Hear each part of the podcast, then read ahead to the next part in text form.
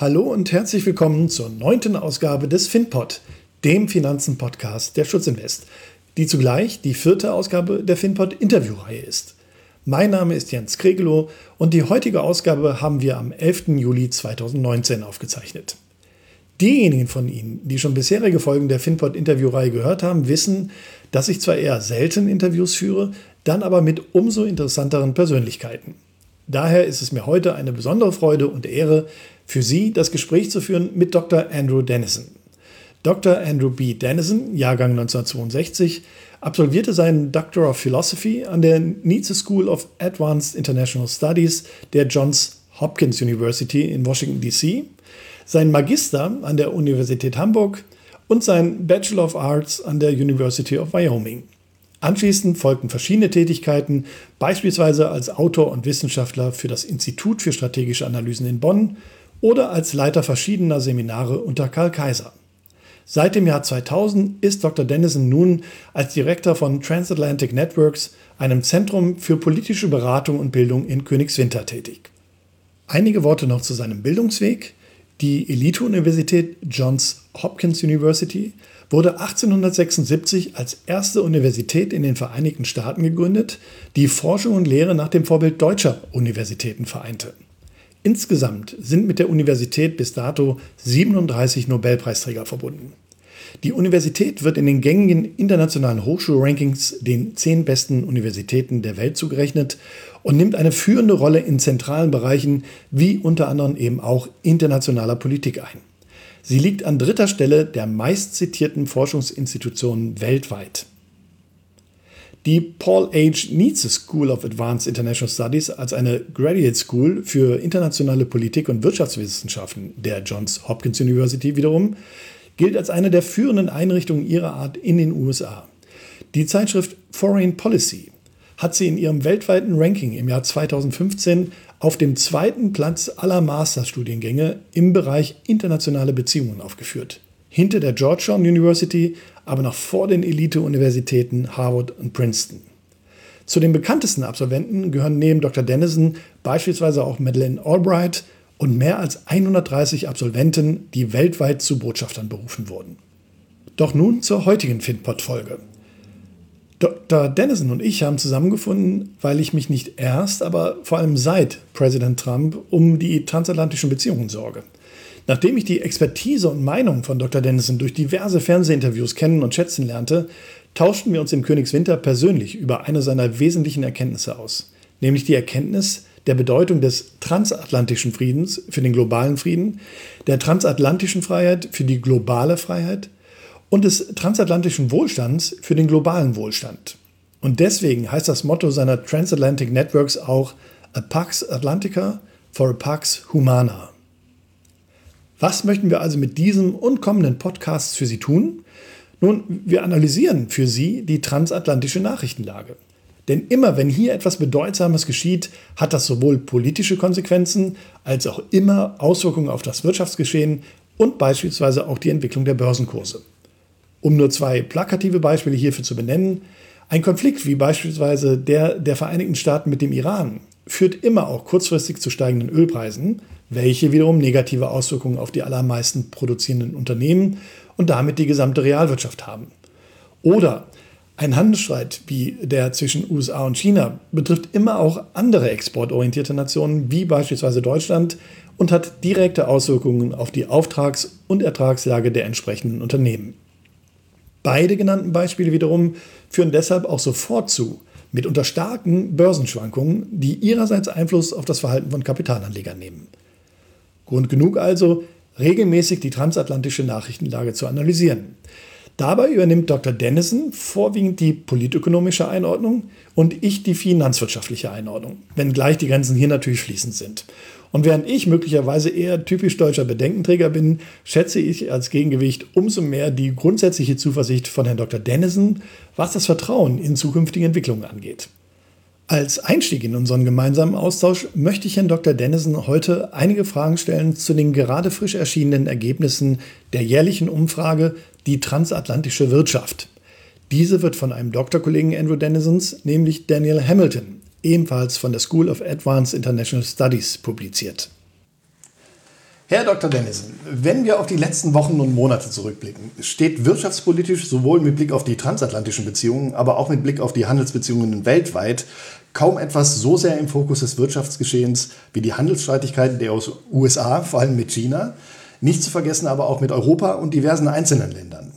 Die Börsenkurse weltweit gleichen währenddessen einer Fieberkurve des Verlaufs genau dieser Streitigkeiten und diverse große, exportorientierte Unternehmen, auch und gerade in Deutschland, sprechen eine Gewinnwarnung nach der anderen aus. Siehe BASF vor wenigen Tagen, die vor einem um 30 Prozent verringerten Gewinn warnten. In der eingangs erwähnten Umfrage The Transatlantic Economy 2019 Annual Survey aber lese ich, dass die USA und Europa weiterhin füreinander die wichtigsten Märkte sind und dass die transatlantische Wirtschaft Handelsumsätze in Höhe von 5.500 Milliarden Dollar generiert, sowie 16 Millionen Arbeiter und Angestellte in Beschäftigung bringt. Wie passt es für Sie zusammen, Herr Dr. Dennison, dass Donald Trump trotz dieser Zahlen, trotz dieser Erfolgsstory in Sachen Handelsstreit auch mit Europa aneinander rasselt? Also erst müssen wir noch mal feststellen, dass diese transatlantische Wirtschaft von Investition und Handel Kern und Motor der globalen Wirtschaft ist. Mhm. Für Deutschland manchmal Wachstumsmärkte in Entwicklungsländern wie China, aber grundsätzlich äh, wird in Amerika Geld verdient, auch unter äh, Donald Trump. Mhm. Jetzt die Frage, warum kann Donald Trump sich es sich es leisten, diese Handelsbeziehungen zu kritisieren oder warum tut er das? Mhm. Ich würde sagen, es ist relativ einfach. Erstens, weil er das kann. Warum kann er diese Handelsbeziehung so kritisieren? Weil was auch immer er sagt, die gegenseitigen Verflechtungen sind so tief, mhm. dass er die nicht mit ein paar Wörtern beenden kann. Mhm. Er kann vielleicht die Aktienmärkte leicht beeinflussen, aber die Leute, die die äh, Wertschöpfungsketten über den Atlantik kennen, die wissen, das kann man nicht mit ein paar harte Wörter und selbst mit ein paar Zölle nicht einfach beenden. Zweitens natürlich tut er das, weil er hat im Wahlkampf gesagt, er geht gegen eine ungerechte Geschäftsgrundlage vor. Und nicht nur mit ähm, Asien und auch mit Mexiko, sondern auch mit Europa weil Europa sieht man auf den Straßen Amerikas VW und BMW und sonst Sachen. Und daher ist es ein leichter Feindbild aufzustellen. Und er hat das im Wahlkampf gesagt, äh, dass er gegen alle vorgehen würde, also geht er auch gegen Europa vor. Es ist auch so, dass er weiß, dass sein Wähler auch wissen, Europa hat hier mehr zu verlieren als Amerika. Und daher kann er diese Druck ausnutzen, diese Bedrohung. Aber am Ende müssen wir erkennen, er kann gegen diese transatlantische Wirtschaftsbeziehung schimpfen, aber es ist fast unmöglich für ihn, den stark zu beeinträchtigen. Mhm. Von Jahr zu Jahr wachsen diese diese Wertschöpfungsketten über den Atlantik trotz Trump. Das äh, haben diese Zahlen äh, aus dieser Studie eindrucksvoll gezeigt. Wir besprechen da nämlich in Bezug auf die transatlantischen Beziehungen vom größten und wohlhabendsten Markt der Welt, der gemessen an der Kaufkraft für ein Drittel des weltweiten Bruttosozialprodukts und die Hälfte des weltweiten privaten Konsums steht. Dann ähm, vielleicht noch wichtiger als die, die Handelsvolumen sind die ausländischen Direktinvestitionen, weil diese das eigentliche Rückgrat der transatlantischen Wirtschaft bilden. Und so macht äh, zwar der gegenseitige Handel 27 Prozent der weltweiten Exporte und 32 Prozent der globalen Importe aus, aber die USA und Europa stehen gemeinsam für beachtliche 60 Prozent der weltweiten ausländischen Direktinvestitionen miteinander. Mehr noch, die USA haben den größten Anteil der Auslandsinvestitionen in Europa und Europa hat den größten Anteil an den Investitionen, welche die USA aus dem Ausland erhalten. Europäische Tochtergesellschaften in den USA sind für 52 Prozent der 370 Milliarden Dollar umfassenden Exporte der USA verantwortlich. Und die Handelsumsätze von US-Tochtergesellschaften in Europa sind mit 3 Billionen Dollar größer als der gesamte Export vom Gebiet der USA in die Welt. Um noch eins draufzusetzen, 60 Prozent der US-Importe aus Europa und sogar fast 70 Prozent der US-Importe aus Deutschland stammen aus innerbetrieblichem Handel von ausländischen Tochtergesellschaften mit ihren inländischen Muttergesellschaften. Also wenn man das so liest, gebe ich Ihnen natürlich auch mit Ihrer Analyse gerade, ja, muss ich ja mehr als recht geben. Und trotzdem äh, geht es dabei eigentlich äh, noch nur ums Geld, weshalb äh, Trump so auftritt, wie er jetzt auftritt. Frei nach dem Motto, it's the economy stupid. Oder müssten aus derart starken Verflechtungen nicht längst ja auch stabile menschliche und soziale Beziehungen erwachsen sein, die ein Auftreten wie das von Trump ja unnötig erscheinen lassen müssten und mehr noch, sind die nicht trotzdem in Gefahr, jetzt durch Trump massiv geschädigt zu werden?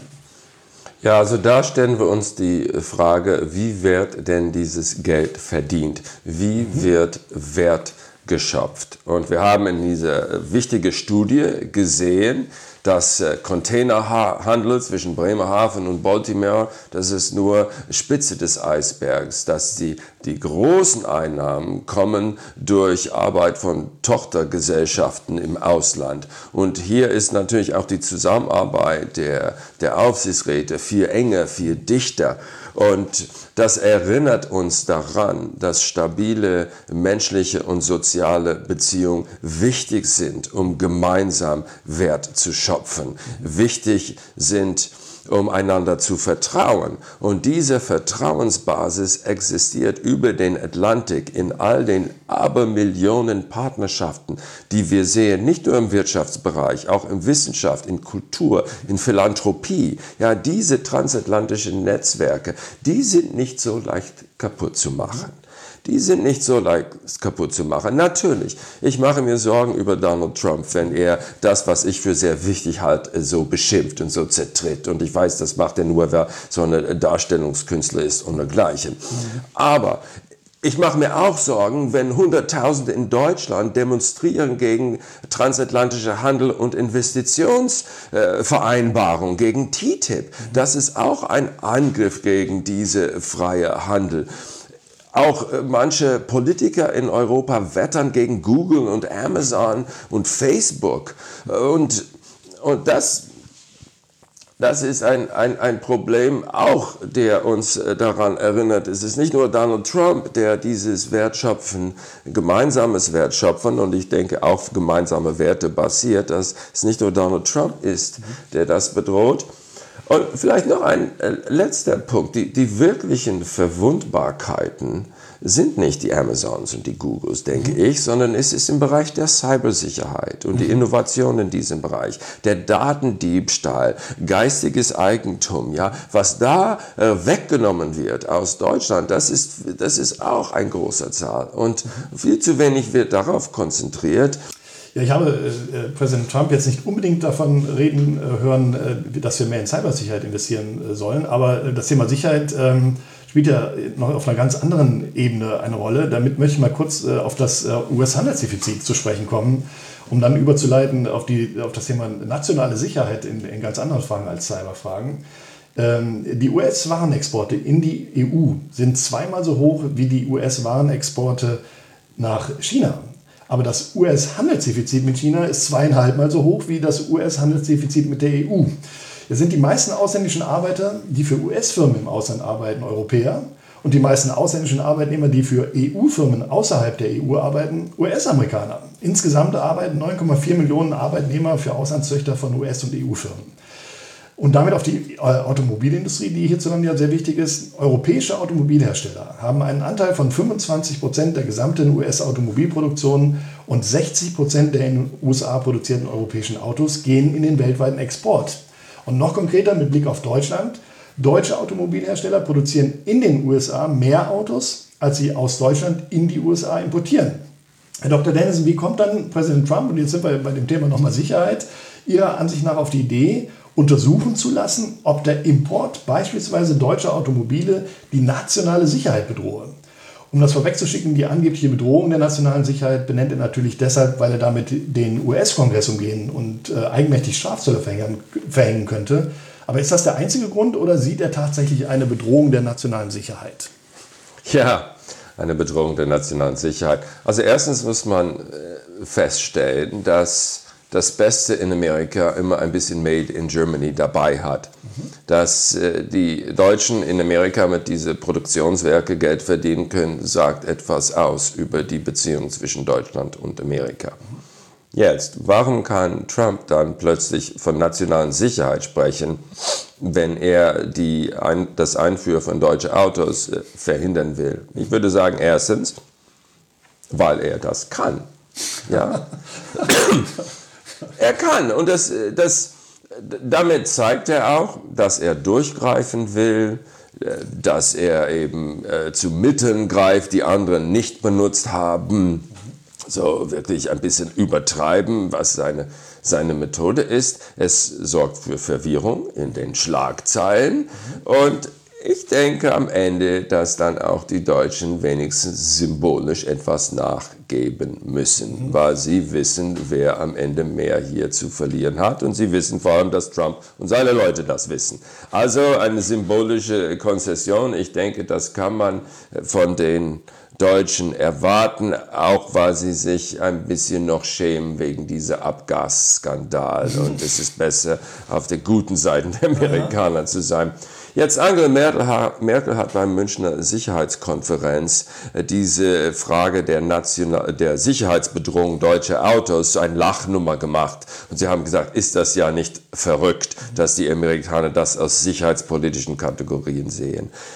Ich finde, es ist sehr wichtig, dass man in Deutschland die Amerikaner in ihrer Betonung der sicherheitspolitischen Natur diese Beziehung ernst nimmt. Mhm. Das ist nicht zuerst eine Wirtschaftsbeziehung, die existiert zwischen Amerika und Deutschland, mhm. sondern zuerst ist es eine sicherheitspolitische.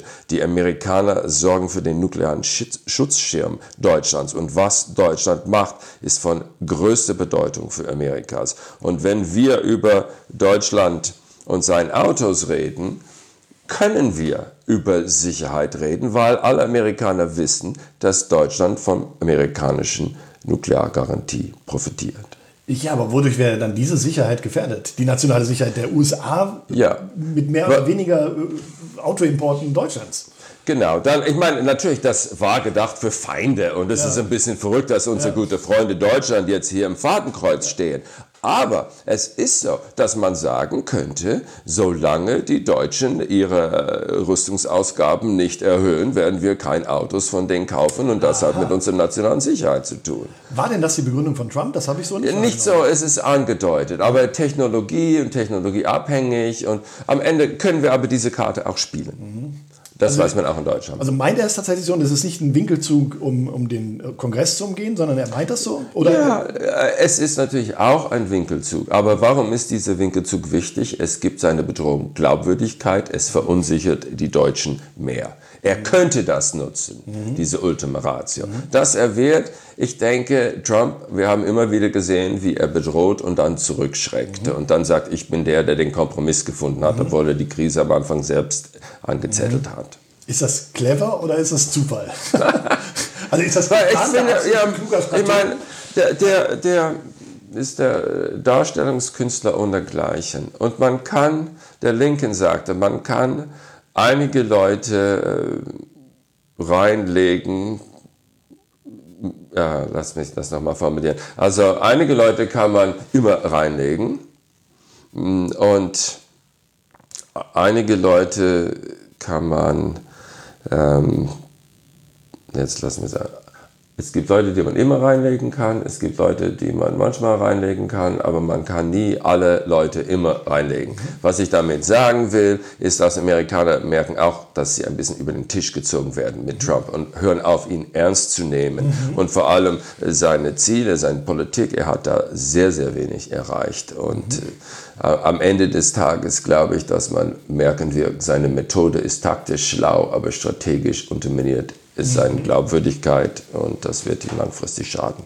Nimmt man das irgendwie schon wahr? Also in der deutschen Öffentlichkeit denke ich eher nicht, dass äh, so ein, so ein ja, ich nenne es mal Umdenken äh, in Amerika stattfindet. Gibt es aktuelle Umfragen, die zeigen, Mensch, da regt sich etwas wegen der Politik von Donald Trump? Ja, ich bin einer, der glaubt, in der Politik wie in der Physik, es gibt immer Aktion und Reaktion. Mhm. Und gerade im Bereich, im Bereich der Zustimmung der Amerikaner für internationalen Handel, für mhm. Freihandel und Globalisierung, da sehen wir neue Meinungsumfragen, dass die Amerikaner in der Mehrheit gegen Trump und seine Politik ähm, äh, reagieren. Das heißt, dass in den letzten zwei Jahren sind mehr Amerikaner für internationales Engagement, für offene Märkte und auch für NATO und, äh, und Solidarität mit den Europäern mhm. als vor zwei Jahren. Mhm. Chicago Council on Foreign Relations hat diese Meinungsumfrage rausgegeben mhm.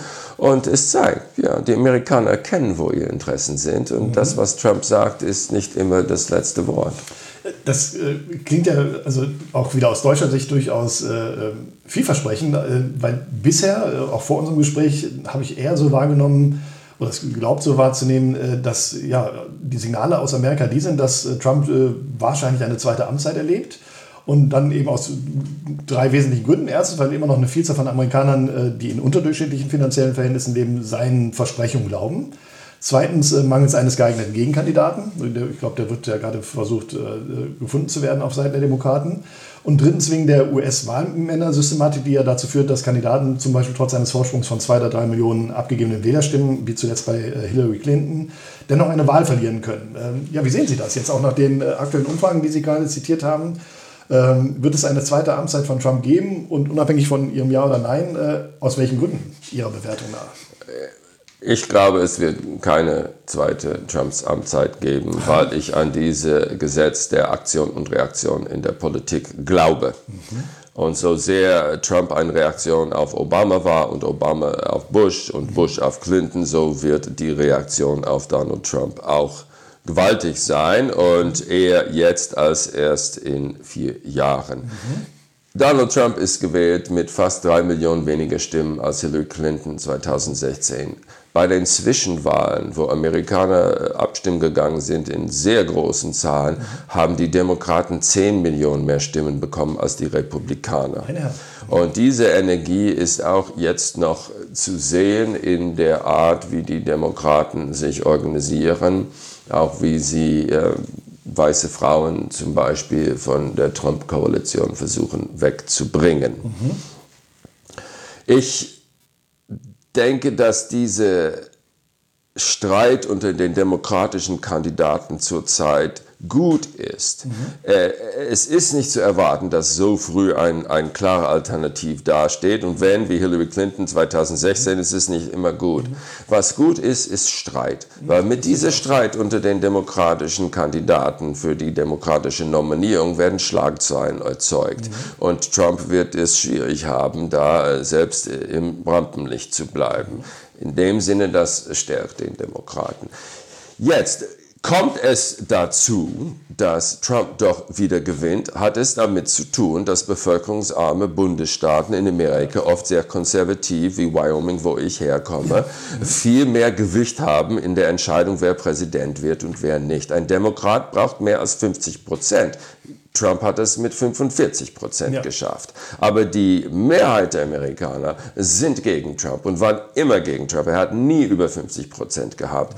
Und ich denke, diese Leute, ihre Interessen kommen zu tragen. Und wenn Trump doch gewinnt, dann wird er einfach im, im Weißen Haus isoliert und äh, sehr machtlos sein, weil alle anderen werden gegen ihn sein. Und das, das Brillante an, an das amerikanische System, die Gründungsväter wussten, manchmal kann man ein Problem im Weißen Haus Haus haben. Aber es gibt dann einen starken Kongress, starke Gerichte, starke Bundesstädte und heute starke Großstädte. Und die können es sich leisten, nicht immer all das zu machen, was aus dem Weißen Haus befohlen wird. Mhm. Ist denn ähm, ja zu erwarten, dass es wirklich äh, zu einem, dann, selbst wenn er eine zweite Amtszeit hätte, dass er umdenken muss, um seine Politik umzusetzen? Oder ist es wie jetzt zumindest wahrgenommen wieder, äh, ja, dass sie sich gegenseitig blockieren? Äh, Kongress und Senat und äh, Trump und äh, dann eher nichts stattfindet oder sogar so ein Government-Shutdown dann wieder droht. Ähm, wo nehmen Sie, also selbst wenn es denn eine zweite Amtszeit gibt, die Hoffnung her, dass er dann anders agieren muss, äh, wenn es womöglich die gleiche Pattsituation ist wie jetzt? Ja. Also wir haben das Glück, dass Donald Trump bis jetzt keinen wirklichen Schaden angerichtet hat. Und das ist vielleicht die Überraschung. Wir denken an 9-11 und dann Afghanistan und Irak. Das, das hat Schaden angerichtet. Wir denken an, an der Wirtschaftskrise 2008, 2009, dann auch der Sturz der Euro oder auch die äh, Flüchtlingskrise. Ähm, das, das war ein Problem. Selbst ISIS ein Problem, aber Obama hat da die Strategie entwickelt und Trump hat den einfach durchgeführt und macht das immer noch.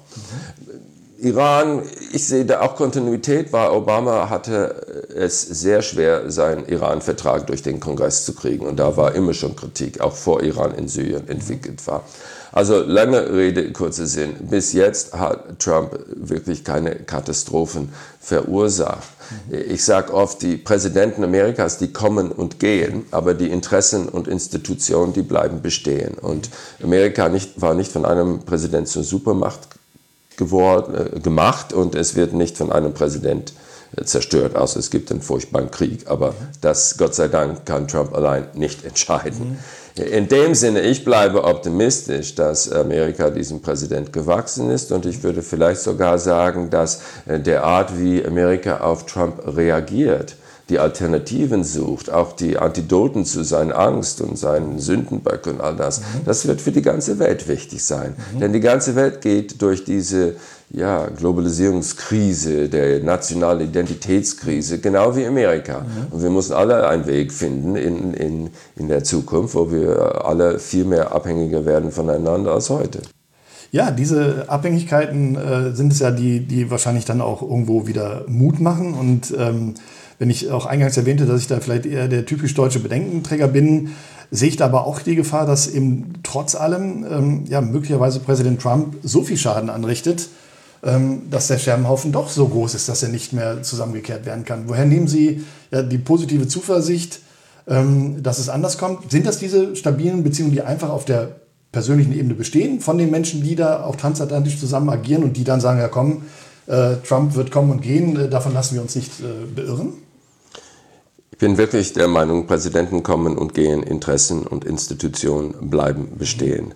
Und für Amerika gibt es keine Interesse, was wichtiger ist als das Weiterbestehen von Frieden und Freiheit und Wohlstand in Europa. Mhm. Weil, weil, das ist wieder so eine Frage. Weiß das Trump und agiert trotzdem so oder weiß er ja. das alles nicht und ist er eben diplomatisch auch nie ausgebildet und hat vielleicht was ja immer kolportiert wird, möglicherweise eine schlechte Allgemeinbildung und weiß es doch nicht und agiert deshalb so, wie er agiert.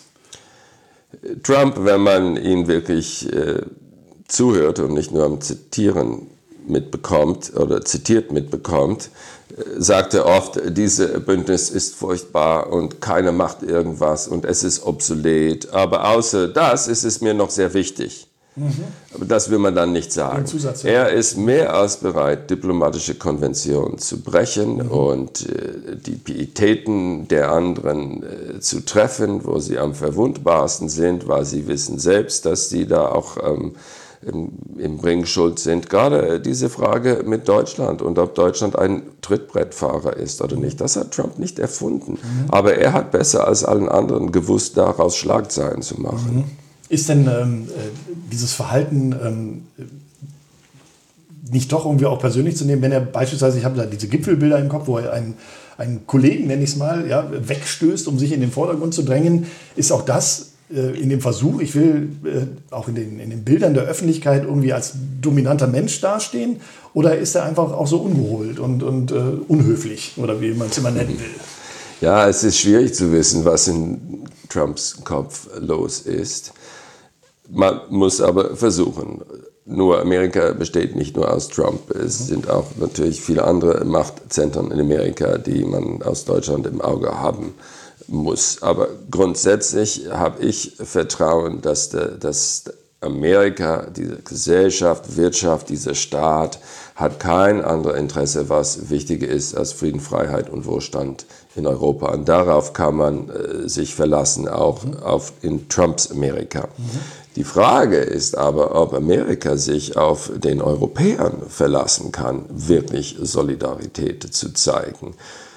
Und da, wenn es eine Gefahr gibt, sehe ich den hier, dass äh, Donald Trump ist auch gewählt worden, weil viele haben ihn halt geglaubt, dass er ein, eine bessere Geschäftsgrundlage mit den Europäern organisieren könnte. Und das soll ein Aufweckruf sein für die Europäer, dass es gibt Kräfte in Amerika, die manchmal doch sehr kritisch gegenüber Europa sein können und da auch manche Schmerz ausüben können gegenüber mhm. Europa. Wenn die Europäer nicht ein bisschen besseren Lobbyarbeit in Amerika machen und mhm. ein bisschen mehr Solidarität zeigen. Das ist ein äh, interessanter Punkt. Also bräuchte es möglicherweise eines stärkeren Europas auch im gemeinsamen Auftreten. Die Gemeinsamkeit von Europa ist, glaube ich, ein Thema von sich, für sich. Also Gemeinsamkeit oder auch Nicht-Gemeinsamkeit. Ähm, am vergangenen Wochenende hat das Handelsblatt ein Interview mit Altkanzler Gerhard Schröder veröffentlicht. Darin warnt dieser vor den Gefahren, die von Trump ausgingen und sagt, dass Trump mutwillig das regelbasierte Weltwirtschaftssystem zerstöre und dass das Gefährliche an ihm sei, dass er versuche, selbst Freunden und Verbündeten vorzuschreiben, ja, was sie politisch und wirtschaftlich zu tun und zu lassen haben. Trump wolle also zugespitzt keine Partner, sondern Gefolgsleute. Und äh, dann sagte ihm äh, Herr Schröder, er erwarte von einem äh, gemeinsamen Europa äh, klare Kante. So, jetzt äh, habe ich das auch bei Ihnen rausgehört, Herr Dr. Nelson, ne, dass sich da Europa auch darauf positionieren ähm, sollte. Aber in Ihren Augen, wie kann das gelingen, äh, kann es überhaupt gelingen, dass Europa gewissermaßen eine dritte politische Kraft wird, neben den omnipotenten USA und dem von China dominierten Asien? Vielleicht sogar die Vereinigten Staaten von Europa? Ja, das ist eine wichtige Frage. Es ist eine Frage, die äh, in Europa und in den USA schon seit Jahrzehnten diskutiert worden ist. Mhm. Ich möchte aber äh, zu Schröder erst was sagen, Putins treuester Oligarch. Es gab nie ein regelbasiertes System.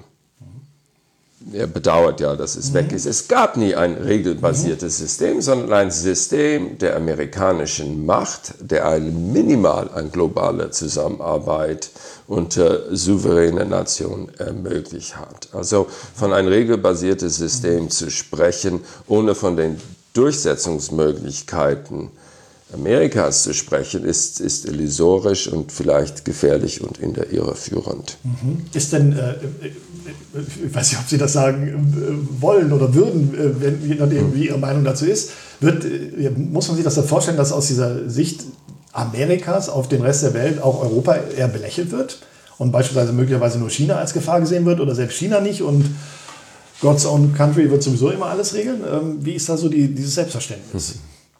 Weil man sagt, es gibt einige Amerikaner, die meinen, ähm, mit Europa könnte man was, wenn die Europäer mal aufwachen würden und aufstehen würden. Es gibt andere Amerikaner, die meinen, die Europäer werden nie die Einheit finden, um diese Autonomie äh, zu erreichen. Sie werden immer abhängig sein und immer mit uns schimpfen.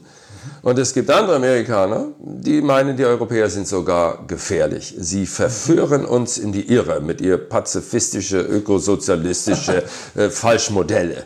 Und äh, es gilt, äh, den und deren Kompromissbereitschaft mit aller Schurken der Welt zu vermeiden und nicht diese Wege zu gehen. Ja, es gibt also unterschiedliche Meinungen zu Europa in den, in den Vereinigten Staaten. Ich selbst meine, dass dieser Anspruch der europäischen Autonomie oder auch äh, dieser Anspruch äh, von Europa als dritte Macht, dass das gefährlich ist. Mhm. Ich denke, das ist gefährlich, weil es verkennt, wie sehr Europa vom amerikanischen Macht in unserer heutigen Welt abhängig ist vom amerikanischen Militär. Globale Seewege werden offen gehalten, Satelliten werden nicht abgeschossen, äh, Flugzeuge auch nicht, Internet funktioniert mehr oder weniger, nuklearen Schutzschirm besteht, sodass nicht jeder europäische Staat Kernwaffen haben muss.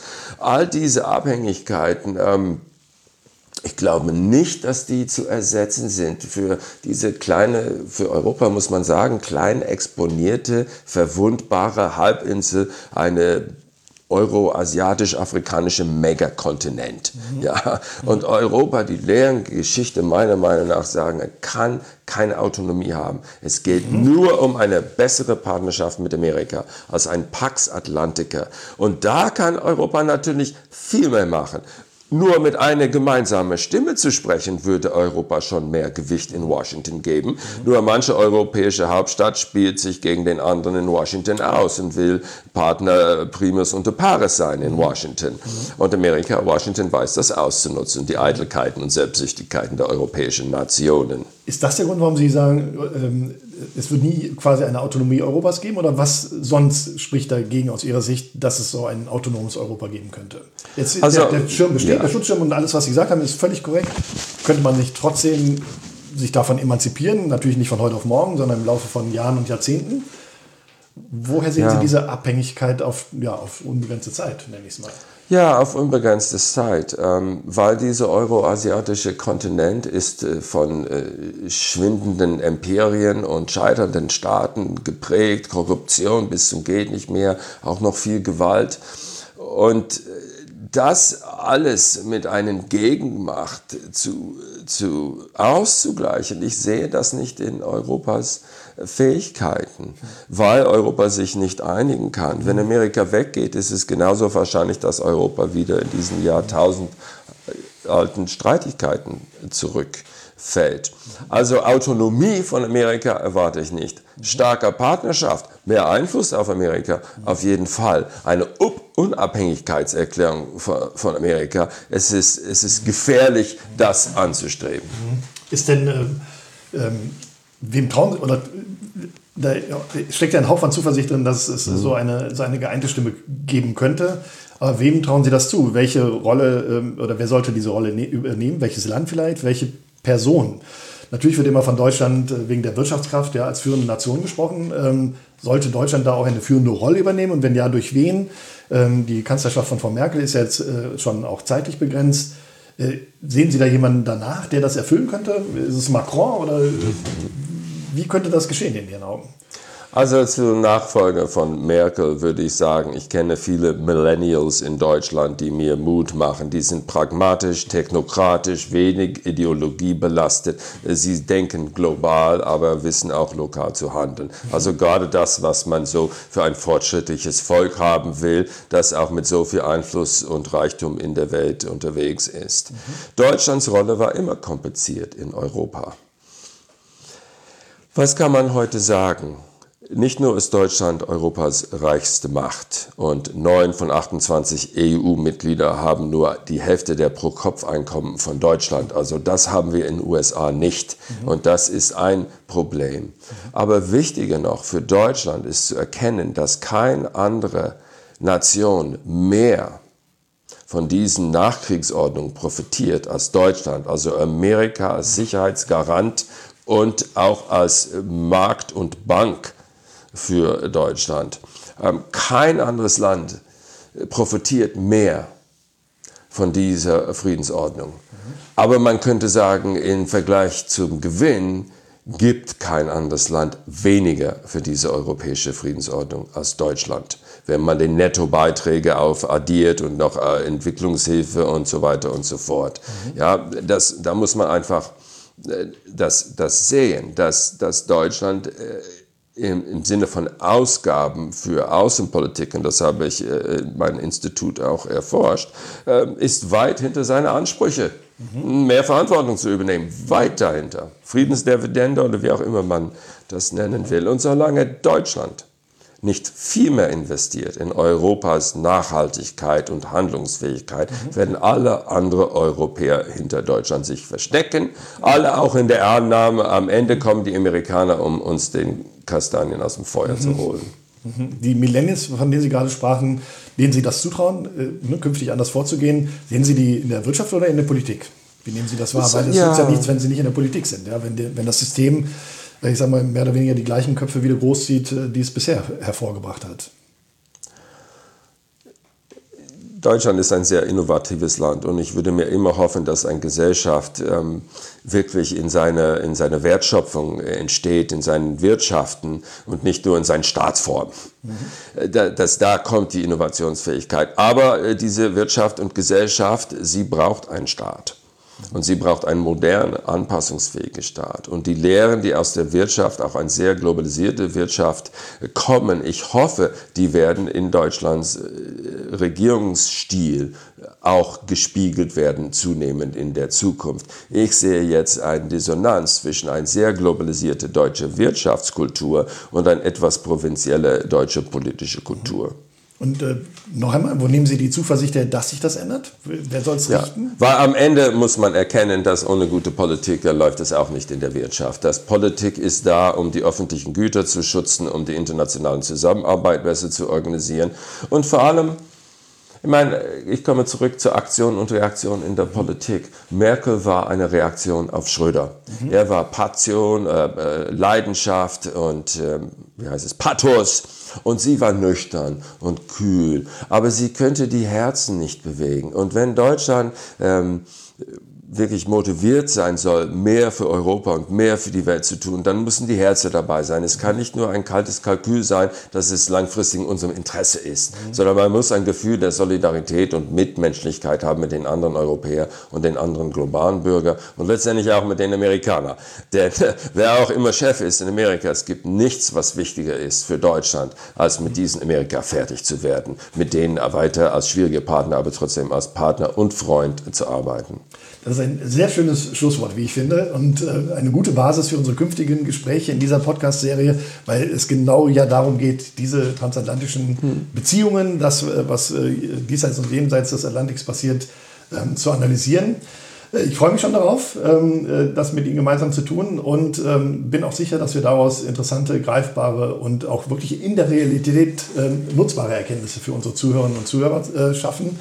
Herr Dr. Dennison, herzlichen Dank für dieses Gespräch und ja. bis zum nächsten Mal. Mir war es ein großes Vergnügen. Dankeschön. Ganz herzlichen Dank. Und wie immer gilt, bitte beachten Sie auch die wichtigen Hinweise am Ende dieses Podcasts nach dem kleinen Jingle.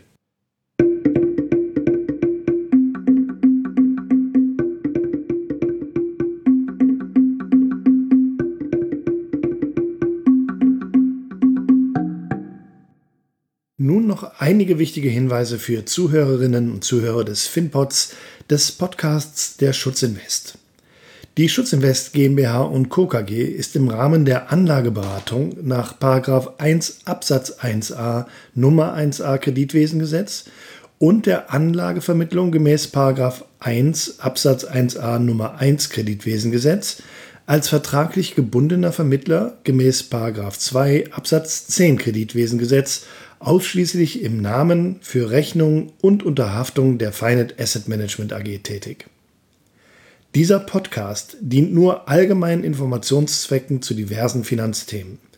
Der Podcast stellt somit keine Finanz-, Versicherungs-, Anlage-, Steuer- und/oder Rechtsberatung dar und ersetzt somit eine solche auch nicht. Im Gegenteil, das Hinzuziehen eines entsprechenden fachlichen, rechtlichen und oder steuerlichen Beraters wird dringend angeraten vor entsprechenden Entscheidungen ihrerseits. Auch beinhaltet dieser Podcast keinerlei Einladung, Anregung, Empfehlung und oder Aufforderung zum Kauf, Zeichnen, Halten, Verkaufen oder sonstigen Handel von Wertpapieren, Derivaten, Finanzinstrumenten, Immobilien, Edelmetallen, Sachwerten also schlichtweg jedweder materiellen oder immateriellen Sache und soll auch nicht so verstanden werden. Gleiches gilt für den Abschluss, den Wechsel, das Stilllegen und oder die Kündigung eines Versicherungsvertrages. Alle Angaben und Informationen erfolgen ohne Gewähr. Es wird kein Anspruch auf Aktualität, Richtigkeit oder Vollständigkeit erhoben. Weitere wichtige Angaben wie das Impressum und die Datenschutzerklärung der Schutzinvest entnehmen Sie bitte der Internetseite www.schutzinvest.de-impressum.